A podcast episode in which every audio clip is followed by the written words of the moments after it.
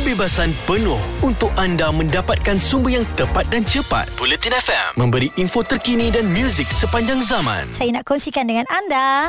Binet. Bicara netizen. Baik, melalui tweet handle namanya Ben Zahid atau dipanggil Zahid saja. Dia kata kalau tiba-tiba wife korang beria belikan baju, lepas tu suruh pakai masa nak pergi holiday dengan family, hati-hati. Itu mungkin perangkap. Aku biras-biras serta pak mentua baru je jadi mangsa. Dia kata, baik sekarang kita ada Zahid ni. Apa cerita ni? Siapa punya isteri yang buat prank ni?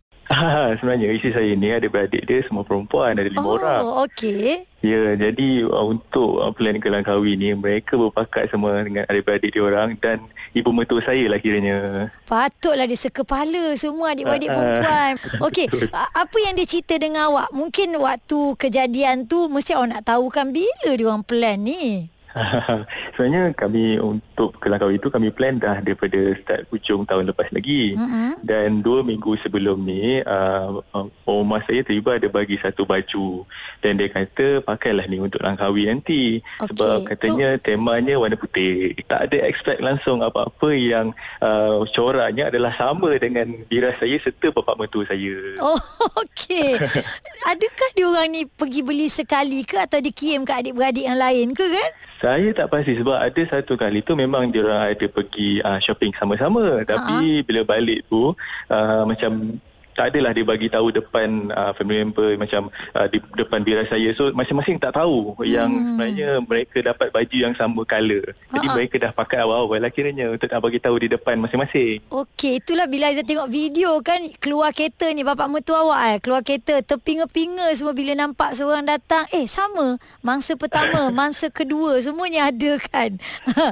Ha dan uh, kejadian ketika itu so bila awak berjalan ramai-ramai tu tak rasa macam pelik ke apa ke bila dah sampai kat Langkawi Sebenarnya uh, saya personally tak pernah lah apa kalau pergi bercuti pakai benda yang uh, exactly sama tapi Ha-ha. sebab bagi saya biras saya dan betul saya pun kami cuma jadi sporting jadi tak ada Ha-ha. masalah kami buat benda tu sebagai bahan uh, berjenaka je lah supaya kami boleh kenang sampai lebih bila itu saja. Okey, itu kira macam Ha. gurauan dalam keluarga yang memang best lah eh sebab Ya. benda yang tak diduga sebenarnya kan. Dan kalau Betul. baca kan Zahid dekat dalam komen uh, di Twitter ni kan ada yang kata tak pasal-pasal jadi Boria, tim Boria. Ada yang kata wah ni ja- jadi tim nasyid. Alright, so kan uh, apa yang awak nak katakan pada isteri awak yang plan benda ni semua?